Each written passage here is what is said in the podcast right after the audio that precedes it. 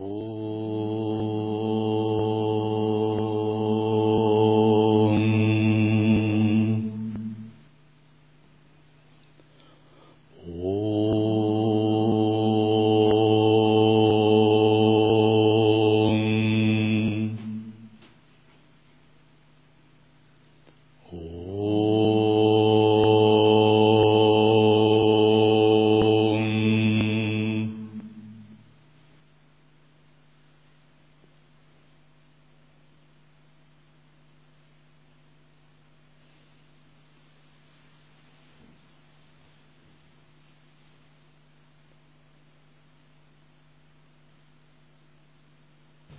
Юга Васиштха, глава 5. История о прохладе. Эта глава весьма важна для, для практики понимания учения прачни янтры лая-йоги. Если вы внимательно читаете Йога Васиштху, вы обнаружите много фундаментальных разделов учения, изложенных здесь очень прост, простым языком – Например, учение по расатарка-логике, санкальпа-видье, учение божественной гордости, глава о десяти братьях Инду. И глава пятая – это учение об йоге иллюзорного тела и божественной гордости. Она начинается с истории Хирани Кашипу, у которого был сын по имени Прохлада. Вообще Хираньякши и Хираньякашипу – это два охранника на небесах Вишну, Вайкунтхалуки. История начинается с того, что эти охранники однажды не пустили четырех кумаров, четырех мудрецов, вечных юношей. И за надменность и гордыню эти юноши прокляли их. И согласно этому проклятию, они должны были четырежды родиться на земле. И одно из таких воплощений должно быть Хираньякша и Хирани Кашипу. И Вишну должен был поразить их. И только после четырех рождений и смертей они должны были достичь освобождения. В другом рождении они были стать Равана и его братом. И в третьем рождении – Хамса и Шишупала. Их должен был поразить Кришна. Вишну в облике Кришны. Таким образом, проклятие мудрецов, охранники Вайкунтхалоки, небес Вишну, должны были искупить после таких четырех рождений и смертей, которые они должны были принять от Бога Вишну.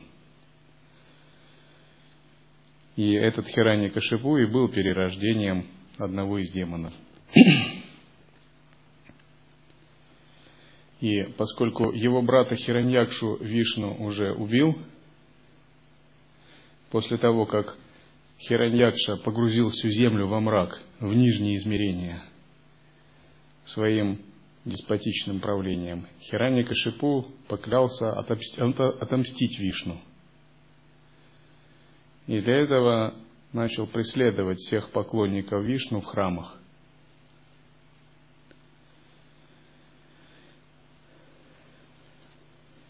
И боги молились Брахме о спасении.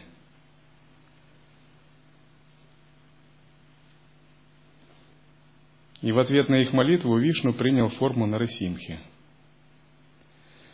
И когда Хираньякша Хираньякашипу дал клятву отомстить Вишну, то его гуру, гуру Асуров, сказал ему выполнять тапас – обращаясь не к Вишну, не к Шиве, а к Брахме, чтобы обрести власть еще большую, чем имеет Вишну.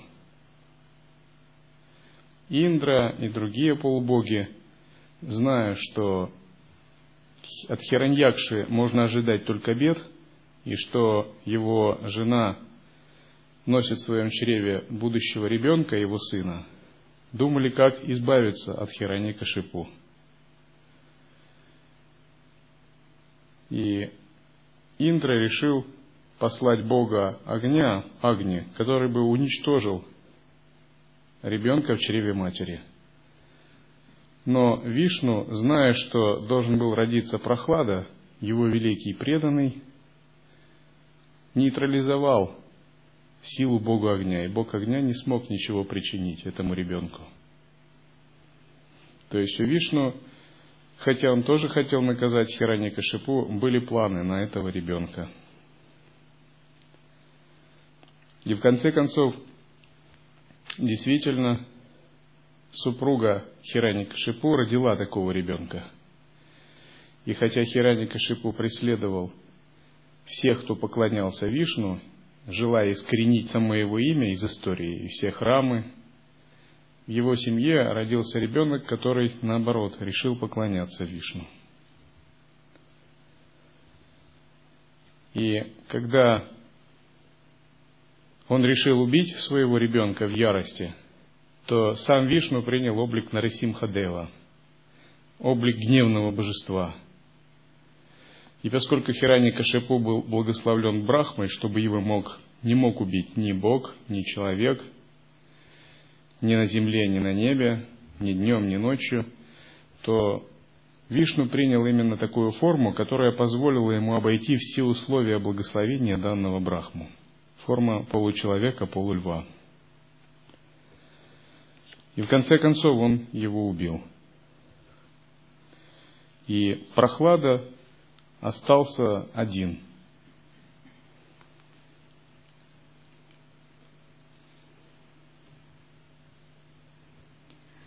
Прохлада, оставшийся в живых, похоронил всех своих родственников и утешал раненых. Пораженные размером разрушения, оставшиеся в живых, стояли некоторое время неподвижно. Прохлада думал — кто же теперь может нам помочь? Все семьи с корнем были уничтожены Хари. Увы, наш враг быстро оказался на вершине военной победы. Боги, которые не могли поднять головы при жизни отца, теперь заняли наш мир. Мои собственные родственники поникли, остались без занятий и воодушевления, жалкие и несчастные. Демоны, которые были сильными и мощными совсем недавно, стали слабыми и скромными теперь, как ранние боги. Асуры, их здесь называют демоны, обычно это дайки и данавы. Сыны, э, сыновья одной из дочерей Брахмы. По другой версии, сыновья Риши Кашьяпа. У Брахмы было две дочери, Дити и Дану. Свет и тьма, конечность и бесконечность. И боги – это сыновья Дити. А Дайки, Данавы, Асуры – сыновья Дану. То есть одни сыновья бесконечности и света, другие сыновья тьмы и ограниченности. И между ними всегда происходили столкновения. Боги воплощали принцип сатвы, асуры воплощали принцип раджаса. Вишну всегда являлся покровителем богов, поскольку он являлся покровителем сатвы. Асуры иногда получали покровительство великих богов, таких как Брахма или Шива, но временное, в результате их аскезы. У них всегда было больше мощи, но меньше разума и способности к пониманию. У богов, полубогов имеется в виду, таких как Индра и другие. В основном речь идет о богах Сваргалоке. Было меньше воинственности, но больше ясности и способности к пониманию. Поэтому сначала обычно асуры теснили их, но рано или поздно боги одерживали верх. Удивительная шутка судьбы. Пугливый олень, приведенный в, не, в незнакомую деревню, боится даже звука падающего листа. Так и демоны, увидевшие мощь врага, пугаются всего. Боги забрали дерево, исполняющее желание. Как демоны ранее смотрели на поверженных богов, так теперь боги смотрят на поверженных демонов. Полубоги и другие существа, которые ранее служили при дворе, ушли в леса на горе Меру и живут там, как лесные птицы.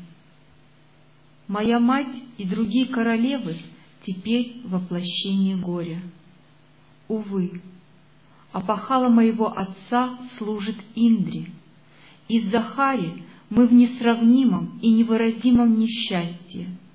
Одна мысль о нашем положении делает нас безнадежно страдающими. Прохлада продолжал думать. Как снежные пики Гималаев никогда не опаляются сжигающей солнечной жарой, боги, живущие в тени Вишну, никогда не подвергаются унынию. Как маленькая обезьянка, сидящая на ветке дерева, дразнит огромную собаку на земле, боги, находясь под защитой Вишну, обижают нас, демонов. Вишну защищает и поддерживает всю Вселенную. Даже если он безоружен, никто не может устоять перед ним. Почему вообще существуют асуры, боги, и между ними ведутся сражения? Изначально это продумано для поддержания равновесия во Вселенной. И сам Брахма рассуждал так. Если асуры станут мирными и перестанут докучать богам, то есть шанс, что боги увлекутся своим таким благоприятным положением, перестанут практиковать, и их сила начнет иссякать. И тогда люди не смогут получать результаты своих жертвоприношений на земле, они перестанут посылать благословения людям. В мире людей тоже наступит хаос. Таким образом, эта вселенная выйдет из равновесия. Но пока есть асуры, боги не увлекаются сильно на небесах страсти своими наслаждениями. Поэтому на самом деле это две противоборствующие силы, которые поддерживают баланс или равновесие во Вселенной. Для нас, людей, есть добро и зло, плохое и хорошее. Но высшие боги видит это все иначе. Есть различные силы, которые, взаимодействуя, поддерживают равновесие во Вселенной. Только Он – надежда и опора для всех существ в этом мире. Поэтому всеми силами надо искать защиту у Него, другого пути нет. Никто не превзошел Его, и только Он причина создания, существования и разрушения Вселенной. С этого момента я тоже стану поклонником Вишну, буду жить, словно бы наполненный его присутствием. Святая мантра Наму Нараяная, посвященная ему, способна благословить его почитателя, пусть она никогда не покинет моего сердца. Однако тот, кто не Вишну, не может достичь никаких благ, молясь Вишну. Надо не только молиться, но и становиться Вишну.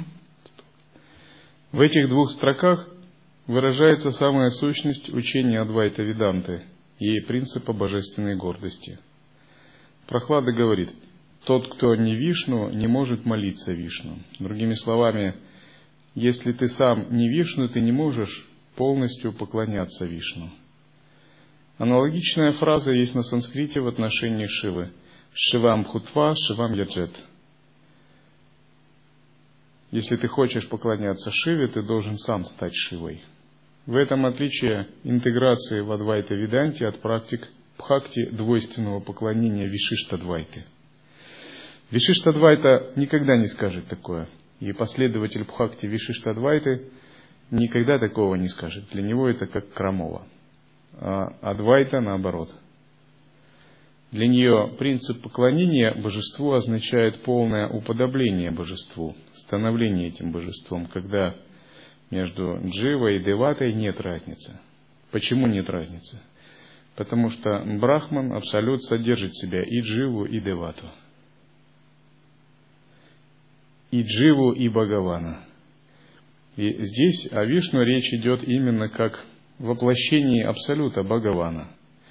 Двойственная Бхакти предполагает, что Джива всегда отделена от Бхагавана, и несмотря на то, что она как бы качественно имеет тождество, она количественно от него всегда отделена. Адвайта же говорит о необходимости тождества. Что значит необходимость тождества? Это значит, нужно войти в аналогичное состояние ума, в состояние присутствия. Другими словами, если я поклоняюсь Вишну и думаю, это Вишну, а я вот это человек, то это двайта или вишишта двайта. В состоянии адвайта и при практике лая-йоги я зарождаю такую бхаву, я Вишну. Вхожу в состояние присутствия, аналогичное Вишну, так как это я могу. Если это способ тантры, тантрического преображения, то зарождаю иллюзорное тело. И в этом состоянии интегрируюсь, представляя, что все недвойственно. В этом состоянии выполняю практику. Поэтому я есть Вишну. Тот, кто известен как прохлада, есть не что иное, как Вишну. В этом нет двойственности. Вишну ездит на Горуде. Теперь Гаруда возит меня. В моих руках то, что обычно носит Вишну. Лакшми, его подруга, стоит рядом со мной. Все божественное великолепие Вишну стало моим. Все символы Вишну теперь мои символы. Вся Вселенная, которая то появляется, то пропадает, проявляется у меня из груди. Мой цвет теперь — это синий цвет вишну. Я одет в желтые одежды. Кто мой враг и кто теперь против меня? Так как я теперь вишну, любой, кто против меня, без сомнения живет последние дни. Демоны, стоящие передо мной, не могут выражать моего блеска. Все боги теперь восхваляют меня, потому как я есть Вишну. Я... Вот эта стадия – это классическая бхава зарождения божественной гордости и практики визуализации при йоге иллюзорного тела. С каким бы иштадеватой вы не практиковали, ход ваших мыслей примерно таков – вы выполняете визуализацию и зарождаете бхаву, божественную гордость. Я превзошел все двойственные чувства и сам стал Вишну, тот, в ком сосредоточены все три мира, кто покорил все вражеские силы во Вселенной, разгоняет страхи и беспокойство других. Он — это я, и я его приветствую. Васиштха продолжил. Став таким образом Вишну, Прохлада подумал о том, что хорошо было бы теперь помолиться Вишну. Он подумал, здесь стоит еще один Вишну, который тоже сидит на городе со всеми божественными признаками, качествами и силами. Стоп. И если это практика не только внутреннего божества или не только божественной гордости, а практика, которая включает йогу внешнего божества, то мы визуализируем Иштадевату прямо перед собой с такими же атрибутами.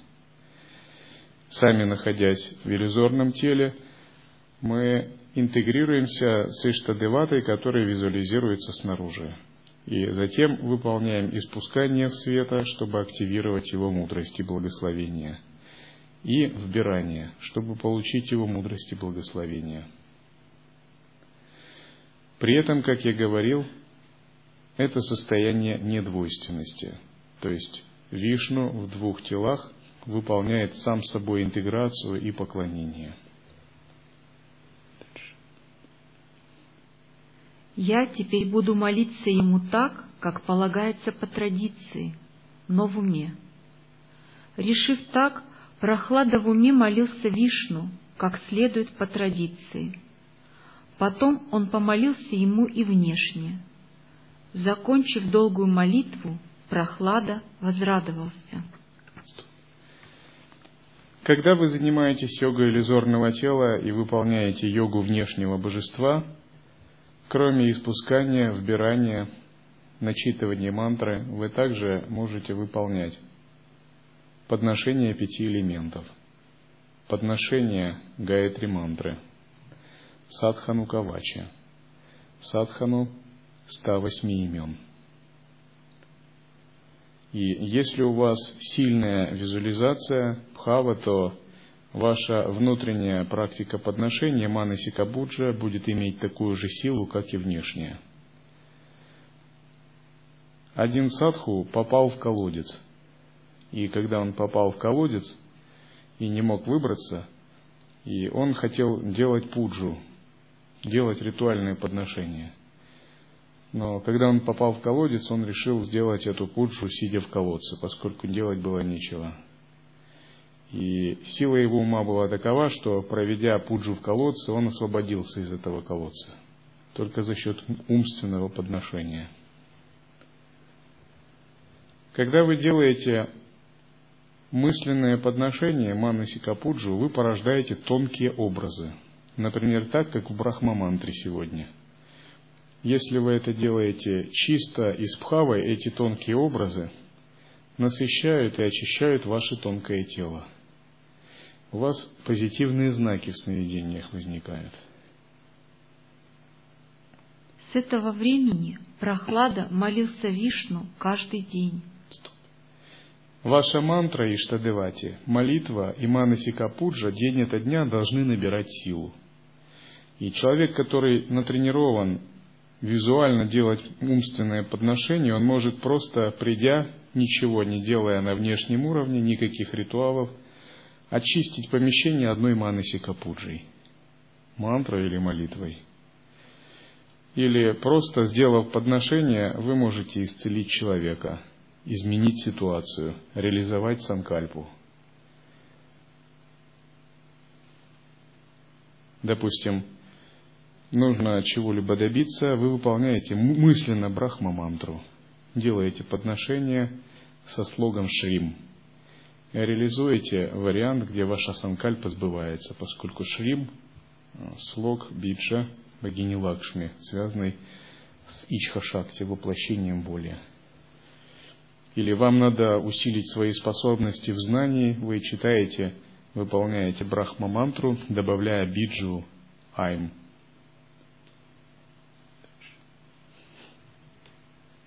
Видя его старания и следуя его примеру, все демоны в королевстве тоже стали поклонниками Вишну.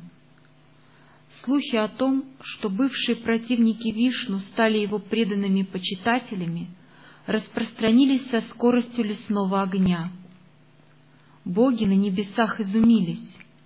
Как могут демоны стать почитателями Вишну? Они пошли спросить об этом Вишну. Боги сказали, «Боже, что за загадка? Демоны всегда были твоими противниками. То, что они стали твоими почитателями, похоже на неудачную шутку. Где же их дьявольская натура? Где поклонение тебе, которое возникает только в последнем воплощении индивидуального сознания? Поскольку Вишну является олицетворением чистой сатвы, то считается, что находиться в чистой сатве можно только тогда, когда исчерпаны грубые кармы раджаса и тамаса. То есть, когда человек живет последнее воплощение на земле – и следующее воплощение должно быть как минимум среди полубогов, сварга Локи на небесах Индры.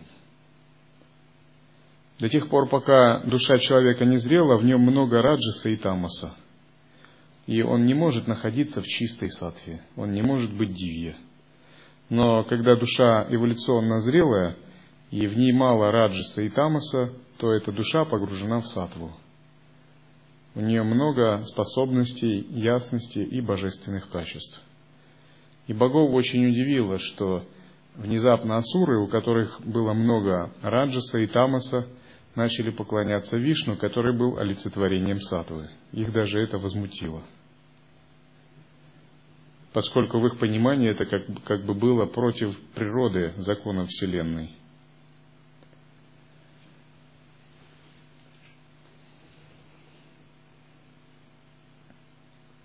Хорошие и светлые качества, необходимые для этого, не подходят демонам, бессмыслица какая-то. Ведь качества, присущие существу, всегда соответствуют его фундаментальной сущности.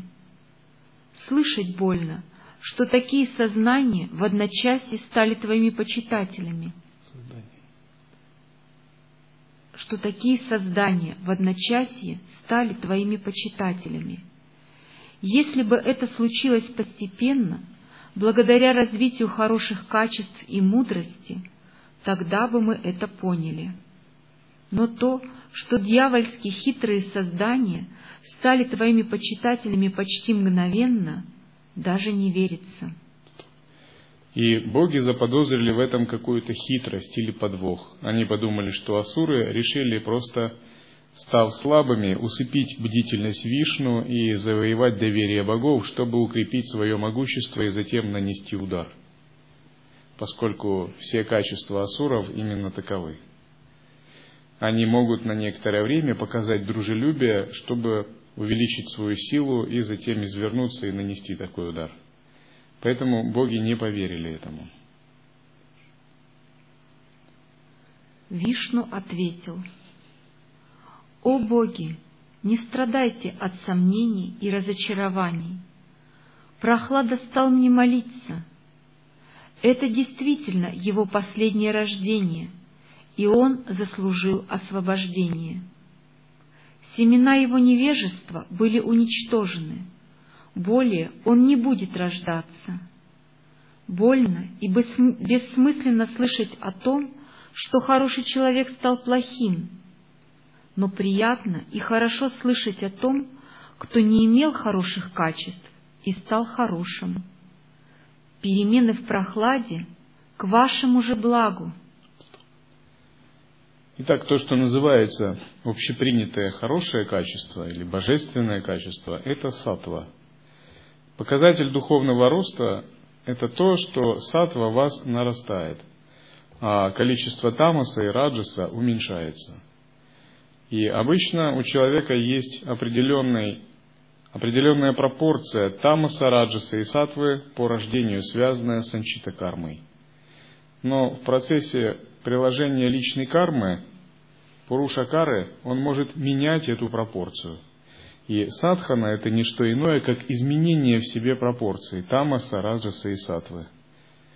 Например, если у человека сатвы 10 единиц, раджаса 5 единиц и тамаса 3 единицы, в нем преобладает сатва. Ему надо чуть-чуть еще себя очистить, тамас уменьшить до одной единицы, раджас уменьшить до двух единиц, этого достаточно, чтобы переродиться на небесах.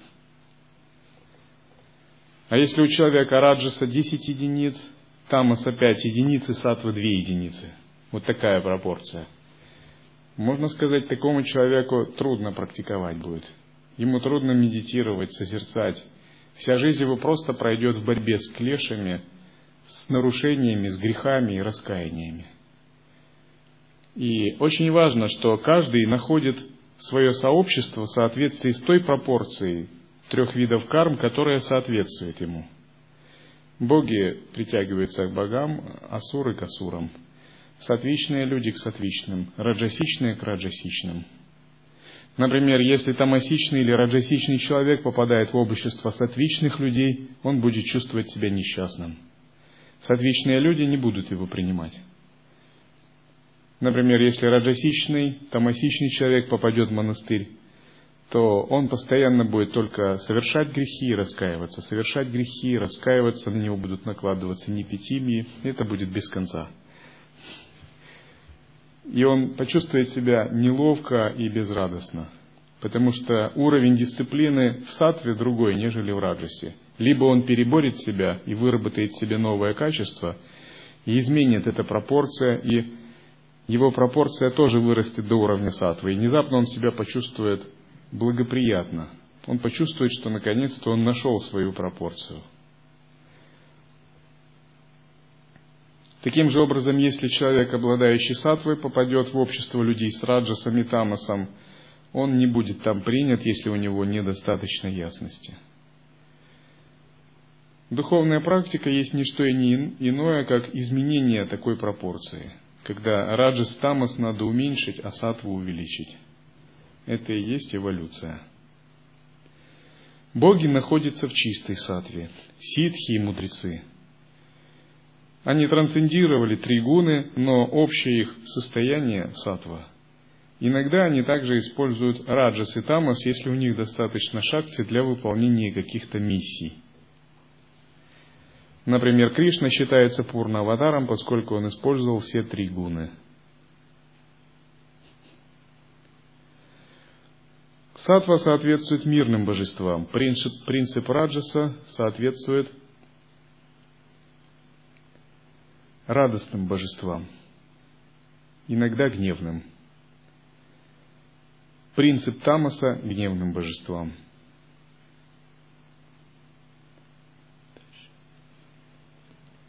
Васиштха продолжил. Успокоив богов, Вишну пропал, а боги разошлись.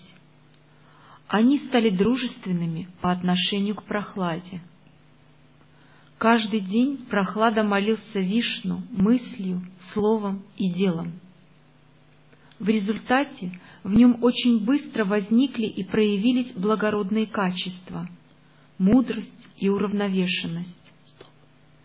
Когда вы созерцаете, ваша сатва увеличивается, и ваши тонкие качества начинают проявляться. Свойство раджаса – сильное самовыражение, желание сильного проявления – резкость в движениях, желание перемен, желание быть постоянно в движении.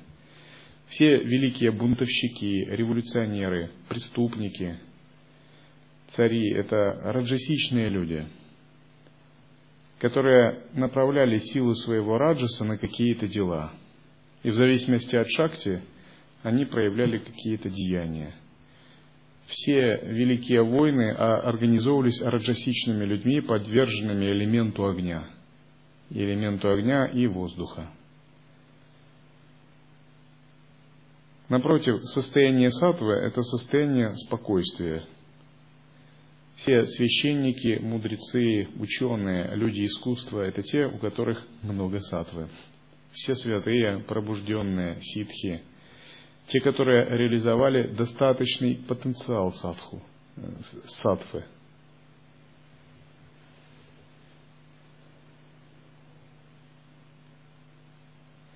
Сатва означает преобладает элемент пространства, элемент сознания, а другие элементы находятся в гармонии. Когда же человек захвачен раджасом, его элементы часто находятся в дисгармонии. Например, усиленно работает элемент огня и воздуха. И тогда такой человек часто бывает его действия разрушительные – есть такая категория людей, за что бы ни взялись, у них все из рук летит или ломается, или как-то делается не так. Это может, потому что не сбалансированный элемент огня и элемент воздуха. Если такой человек поедет в поездку, и он получит, желает что-либо выполнить, у него это не получится. Потому что его воздух и огонь идет спереди него и как бы саму ситуацию эту разрушает особенно если в воздухе огонь находится в правом канале. У тех же, кто находится в состоянии сатвы, все элементы сбалансированы. И преобладает элемент сознания, шестая татва. Благодаря этому существует огромная ясность. И он просто может направлять свою санкальпу в соответствии с ясностью, и он всего добивается. Если уже у человека доминирует тамос, у него преобладает земля и вода. Он очень инертен. у него внутри нет ясности, понимания и воли, санкальпа. Если раджасичный человек может еще обладать большой волей, то у того, кто обладает сильным тамасом, нет ни ясности и понимания, ни воли. Он не может э, проявляться и выражать себя. Такой человек не достигает успеха. Он является скорее жертвой обстоятельств.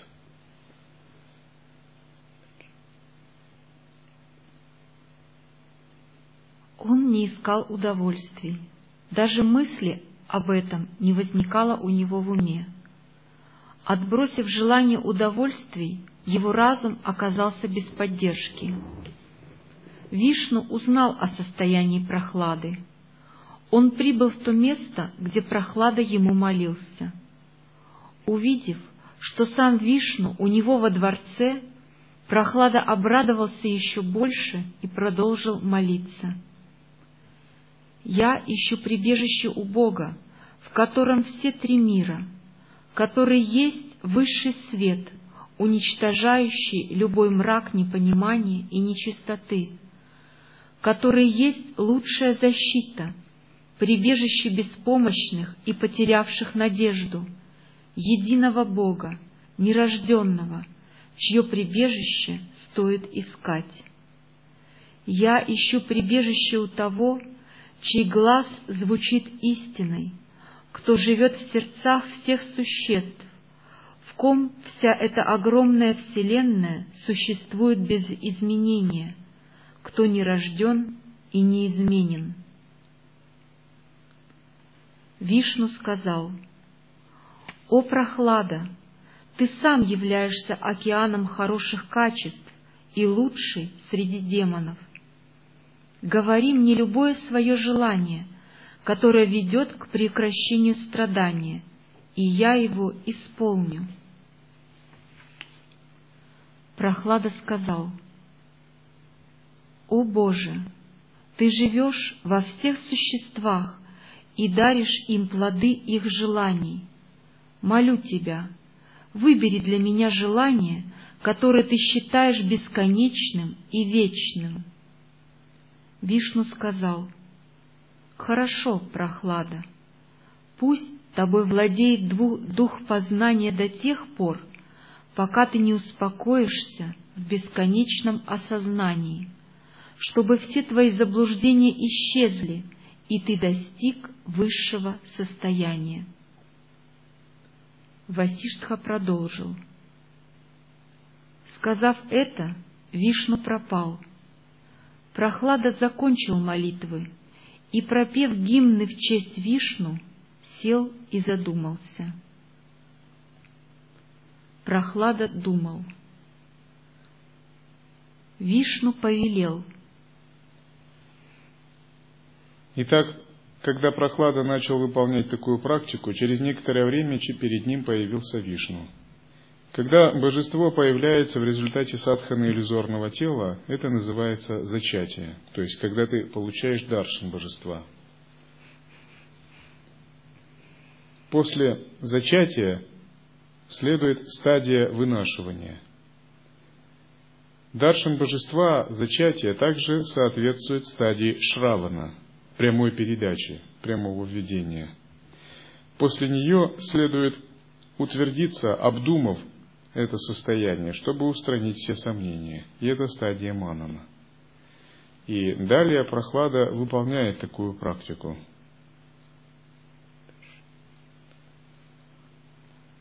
Вишну повелел, постоянно вопрошай. Поэтому я должен постоянно вопрошать о своей собственной природе. Кто этот я, который говорит, ходит, стоит и действует на сцене этого мира? Сначала я найду ответ на этот вопрос. Определенно, я не этот мир, который снаружи, инертен и состоит из деревьев, кустов и гор. Но я и не тело, которое родилось из-за активности жизненной силы и живет только короткое время. Я не звук, ни слова, ни имя и ни выражение, которые улавливаются инертным ухом и есть просто движение воздуха, лишенные формы и существования. Я не чувство и не ощущение прикосновения, которое тоже мимолетно и может действовать только благодаря бесконечному сознанию. Итак, от формальной медитации мы переходим к сущностному пониманию благодаря манане, размышлению. Вначале мы можем выполнять просто практику Ахам Брахмасми или Атма Вичара, или выполнять йогу резорного тела на формальном уровне. Потом наша сущностная практика связана с размышлением и переоценкой своего понимания. Мы убеждаемся в том, что наше «я» не заключено в теле. Наше «я» представляет собой тонкое тело. Тонкое тело находится в физическом, как запах в цветке, как вкус в меде. Оно неявно находится в физическом теле. Благодаря аналитической медитации, раджа-йоге, йоге сновидений, вы можете осознать свое тонкое тело – и тогда вы понимаете, что самая главная практика происходит на уровне тонкого тела.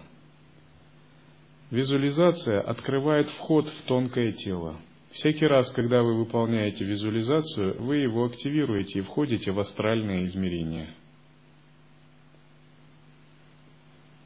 С тонким телом связана мотивация и уровень осознанности – Практика дает плоды и результаты тогда, когда вы способны активировать свое тонкое тело. Тогда практика перестает быть формальным. Многие люди начинают садхану с внешнего выражения, например, с обрядов, ритуалов, внешнего поклонения и прочего. Но это, так сказать, практика благочестивых действий для мирян. Вот как это называется. Карма-канда – Истинная же практика по-настоящему начинается на уровне тонкого тела, когда вы работаете с мотивацией, осознаванием, визуализацией, джняна-йогой, созерцательным присутствием.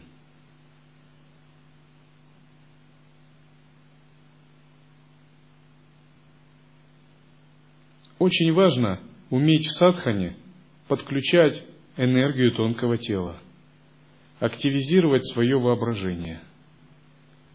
Если вы умеете это делать, вы всегда будете практиковать благоприятно. Например, если вы практикуете кундалини-йогу, а у вас нет мотивации, и вы не видите своих перспектив в кундалини-йоге, но ум ваш создает некое намерение, думая, я буду вот выполнять расписание, выполнять эту практику, и просто делаете его.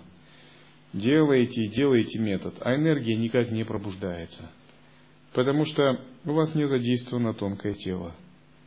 Но если вы думаете о кундалине, слушаете опыт практикующих, мечтаете о ней, как бы воображаете, как энергия пробуждается, и вот это дыхание кундалини шакти привносите в метод, в кумбаку, в чандали йогу, все опыты начинают с вами происходить. Те, кто не умеют подключать воображение, принцип тонкого тела, внутреннюю санкальпу тонкого тела – им с большим трудом даются результаты даже после многих лет практики. Напротив, кто это способны делать, получают хорошие опыты при минимуме усилий.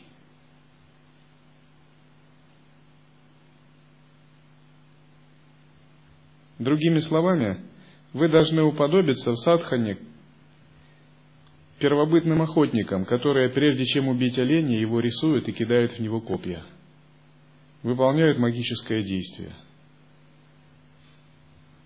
Когда они кинули копья в оленя и попали, это означает, что магический ритуал произведен, и теперь охота будет удачной. На астральном уровне магическая операция уже сделана. Осталось просто найти оленя и завершить охоту. То есть на тонком уровне астрального тела вы должны уже быть в состоянии сделанного результата – Состояние самоузнавания, парасатарка логики означает, что вы все сначала делаете на тонком уровне. И на тонком уровне у вас уже все как бы сделано. А потом вы физический уровень как бы подстраиваете под то, что сделано на тонком уровне. И напротив, если вы стараетесь в садхане или в служении на физическом уровне, но ваша мотивация не проделала внутреннюю работу, и вы не включили намерение и воображение, вы будете встречаться с большими препятствиями или трудностями, прилагая свою волю.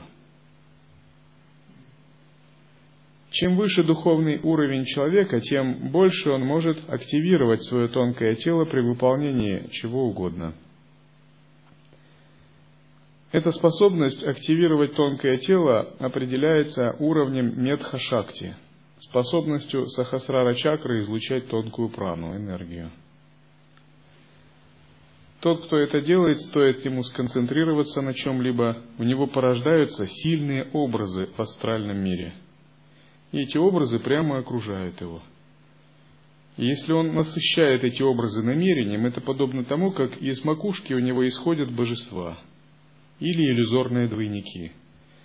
И он вкладывает в эти иллюзорные двойники намерения. Например, говорит, идите и выполните то-то, то, что мне надо. Эти иллюзорные двойники раньше, чем его физическое тело, уже летят и выполняют стягивают ситуации, входят в умы других людей, привлекают какие-то энергии, и уже ситуация на уровне тонкого тела как бы уже реализована. И затем человек едет куда-либо, и он уже все у него легко происходит, как по маслу, говорят, удачливый человек. Потому что его Медхашакти отправила иллюзорные тела двойники, и эти иллюзорные тела в тонком мире уже проделали нужную работу – они передали мысли нужным людям. Эти нужные люди как бы случайно встретились. И как бы они предложили именно то, что он хотел. Они сформировали нужные обстоятельства. И человек идет только и встречается с тем, как этот тоннель реальности воплощается в жизни. Это и есть сила намерения или медха-шакти –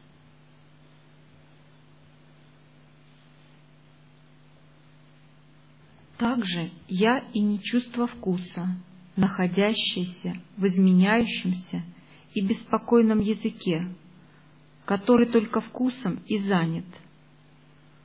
Я не зрение, которое тоже мимолетно, и есть искаженное понимание того, кто видит. Я и не чувство запаха, которое есть воображаемое сознание, создание носа. Поэтому у меня нет этих воображаемых качеств. К действию органов чувств я не имею никакого отношения. Чтобы войти в тонкое тело, нужно превзойти видимое восприятие. Есть внешние зримые объекты, есть процесс зрения, зрительное сознание, и есть тот, кто зрит – есть внешние звуки, слышимые звуки. Есть процесс слуха, и есть слушающий, тот, кто слушает. Когда мы входим в тонкое тело, для нас важен сам процесс зрения и слушания, который имеет основу не в физическом теле, а в тонком.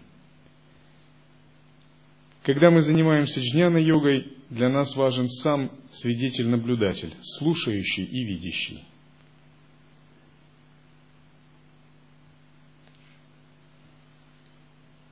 Я есть чистое сознание, немыслимое блаженство. Прохлада продолжал размышлять. Я — всенаполняющая реальность, лишенная объективности — и потому лишенное понятий и концепций. Я — чистое сознание.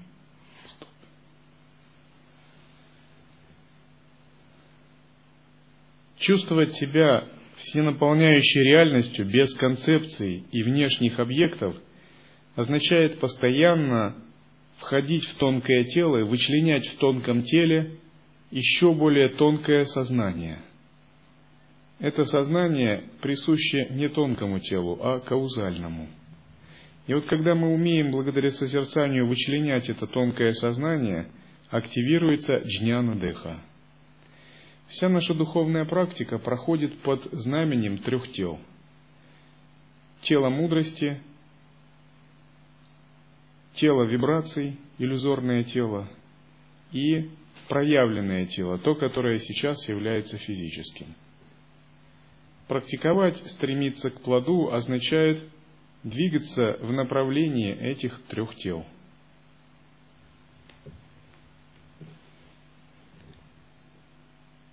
Тело мудрости означает вычленить в своем тонком теле пустотное пространство чистого осознавания. Пранава, иллюзорное тело, означает сформировать или узнать в астральном теле чистое проявление этой пустоты в виде богатства форм. Тонкое тело всегда проявляется как цветение, многообразие, многовариантность, богатство. Все рисунки святых и божеств, которые видите, это все пранава деха. И эта реализация для нас очень важна. Она имеет ключевую форму ключевое значение. Все это пранава деха. Если бы мы изображали божеств и святых в стиле джняна деха, мы бы их изображали по-другому, без украшений, почти полностью обнаженными, в пустоте, без радужных разводов. Они были просто в чистом пространстве, на них не было бы ни одного украшения, только тело, минимализм, предельная простота – так обычно изображают джняна деха. Но если речь идет о пранава дехе, то здесь нет никакого минимализма. Украшения, четки, одежды, радужные разводы, все это играет, так пышно цветет. Все это принцип иллюзорного тела астрального мира, пранава деха. А если бы мы изображали святых в стиле шутхадеха или ситхадеха, мы бы их изображали как людей – и вокруг них не было бы разводов и таких украшений, они бы имели простые одежды, и были бы деревья, дома, что-то человеческое. То есть это форма их святого проявления. Они бы имели чистые утонченные черты, но человеческие. Ничего такого фантастического, как здесь, вы бы не видели. Это три стиля иконографии соответствуют трем способам видения тел – и мы изображаем именно иллюзорные тела святых в стиле иконографии Пранава Деха, потому что это измерение для нас очень важно, по крайней мере, на данном уровне.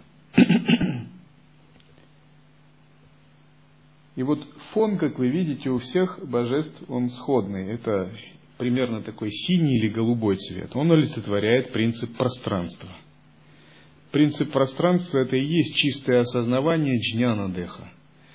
Это как бы пустотная, непроявленная сущность любого божества или святого. А вот из этой пустотной непроявленной сущности, как рыба из воды выпрыгивает, появляется их иллюзорное тело. То есть рождается пранава – и иллюзорное пранава дехам, оно всегда обладает богатством форм, многообразием. Оно всегда переливается. Оно может распространять себя на много. Это таково его проявление. А вот ситхадеха всегда, оно просто, оно всегда имеет конкретное материальное, плотное проявление. То есть даже если святой на физическом уровне имеет тело, то у него одно тело, одна, две руки, как обычно. У него не шесть рук и немного тел. Например, если взять э, в применении к обычным объектам, то три измерения можно найти среди любых объектов. Допустим, этот микрофон. Вот этот микрофон один. И вокруг него нет никаких цветений, разводов, никаких иллюзорных других микрофонов я не вижу, так? Я могу его потрогать, он плотный, однозначный, конкретный микрофон. И если я скажу этот микрофон, всем понятно, этот микрофон. Но если мы рассмотрим микрофон в измерении пранава-деха, то лучше всего получить об этом представление можно, если мы глянем на микрофон через кристалл. И если глянуть через многогранный кристалл микрофона, то этот микрофон может предстать в облике множества таких как бы иллюзорных, радужных микрофонов. Их будет много. И вот часто учителя дают инициацию иллюзорного тела ученикам, именно давая кристалл, через который надо смотреть на божество. И когда они смотрят на божество, появляется множество божеств по кругу. Это и есть принцип иллюзорного тела. Или гуру красиво одевается, садится на трон, и все ученики смотрят на него. Так. Гуру говорит, вот вы поняли, это мои иллюзорные тела, это я как бы в измерении пранава деха. Вот в этом измерении это шутха деха. А пранава деха это вот другое измерение, вот оно такое. И, наконец, микрофон сам по себе пустотен, и его пустотность означает том, что он порожден из чистого пространства осознавания. Это джняна деха. Таким образом, микрофон содержит такие три измерения. Измерение пранава деха еще связано с мыслью и речью. То есть, на уровне мысли и речи мы можем представить микрофон неоднозначно. Например, кроме грубого физического микрофона, есть слово микрофон. Есть мысль микрофон. Есть микрофон как принцип. Все это тонкие умственные понятия. Вот они как бы являются формой пранава дехи микрофона. А этот грубый, конкретный физический – это его проявленная сторона –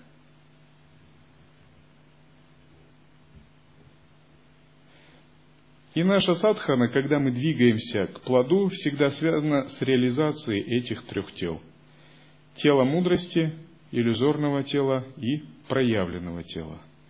И на пути низших тантр эти тела реализовываются как результат усилия, они являются плодом. Но на пути анутара тантры часто говорят, что плод, путь и основа – это одно и то же. То есть с точки зрения пути сахаджи достижение трех тел происходит как самоузнавание. То есть эти три тела мы уже узнаем в потоке нашего ума. Например, мы допускаем, что иллюзорное тело дататрии с полнотой всех совершенных качеств уже существует в потоке нашего сознания прямо сейчас.